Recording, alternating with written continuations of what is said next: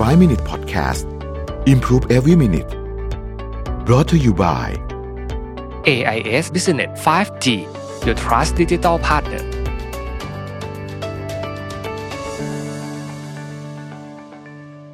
5 minutes 99 problems นะครับ คำถามวันนี้คือ รู้สึกอย่างไรถ้าลูกน้องไม่ได้เห็นด้วยกับการทุ่มเทให้บริษัทสุดชีวิต แต่คนคนนั้นทำงานอย่างเต็มความสามารถนะครับ อาตอบแบบสั้นก็คือจริง ๆทำงานอย่างเต็มความสามารถก็พอแล้วนะครับ ไม่จำเป็นจะต้องทุ่มเทสุดชีวิตหรอก เพราะว่าแต่ละคนก็มีข้อจำกัดไม่เหมือนกันนะครับ คือถามว่าคนที่ทุ่มเททำงานสุดชีวิตเนี่ยมีไหมนะฮะมีมีครับก็มีเยอะ คือไอ้คำว่าทุ่มเทสุดชีวิตนี่คือมันก็ต้องจ่ายด้วยราคาอะไรบางอย่างนะฮะเอาเอาตัวอย่างใกล้ๆตัวก็ได้นะครับ คนไทยที่ผมเอาที่ผมรู้จักนะก็ อย่างผมเคยคุยกับคุณท็อปจิราอยู่อะที่ทำ Bitkub นะฮะซึ่งทุกวันนี้ก็โอ้โหแบบใหญ่โตมากๆกำลังจะออกเหรียญตัวเองด้วยอะไรด้วยเนี่ยนะแล้วก็ volume เทรดเยอะขึ้นเยอะมากเนี่ย คุณท็อปเล่าให้ฟังว่าเขาเนี่ยทำงานปีที่แล้วมั้งจะไม่ผิดนะฮะเขาหยุดเฉพาะวันที่สามสิบเอ็ดธันวาวันเดียวนะฮะแม่จะมาเจอนี่ยังต้องนัดผ่านเลขาอะไรเงี้ยคือยุ่งมากๆเลยแล้วก็เขาประชุมกับพวก C level ซึ่ง ก็ทุ่มเททำงานเหมือนกันเพราะว่ามันมีเป้าหมายใหญ่ร่วมกันเนี่ย ตอนประชุมเรียกประชุมตีหนึ่งบ้างเที่ยงคืนบ้างอะไรแบบนี้นะฮะเราก็จะเห็นว่ามันมีคนจำนวนหนึ่งที่ที่ทำแบบนี้ แต่ว่าผมเชื่อว่าเราไม่ได้ expect หรอกว่าจะต้องจะทุกๆคนจะต้องทำแบบนี้เพราะทุกคนมีข้อจำกัดทางชีวิตไม่เหมือนกันนะฮะ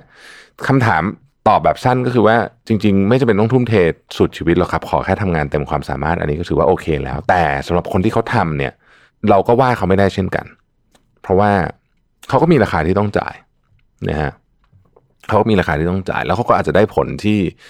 การทุ่มเททำงานสุดชีวิตก็ไม่ได้แปลว่าจะได้ผลดีเสมอไป แต่ว่าเพิ่มโอกาสแล้วกันผมใช้คำนี้นะเพิ่มโอกาสนะครับ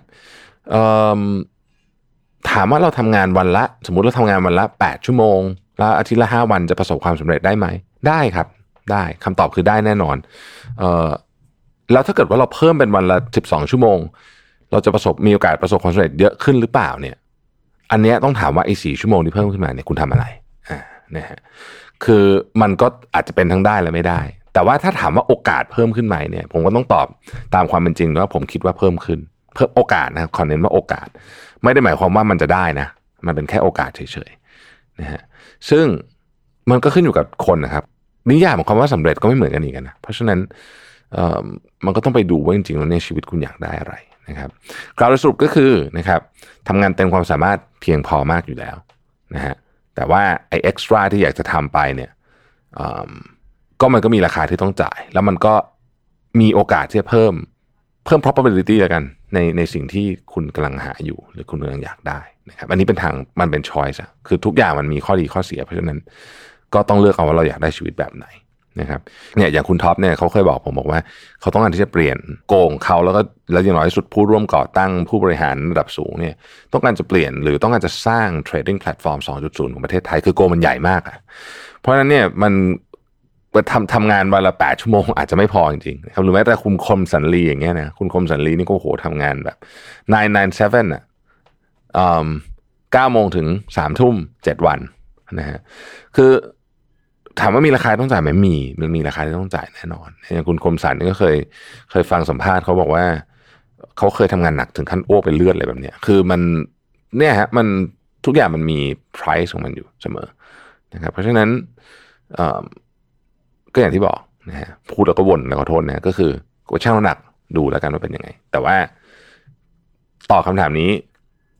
ทำงานเต็มที่ควรจะเพียงพอแล้วสำหรับทุกคน นะฮะหมายถึงว่าเวลาหัวหน้ามองลูกน้องนะฮะแต่ว่าไอ้เอ็กซ์ตร้านั้นก็อย่างที่บอกนะครับ ขอบคุณที่ตาม 5 minutes นะครับ สวัสดีครับ 5 Minute Podcast Improve Every Minute Presented by AIS Business 5G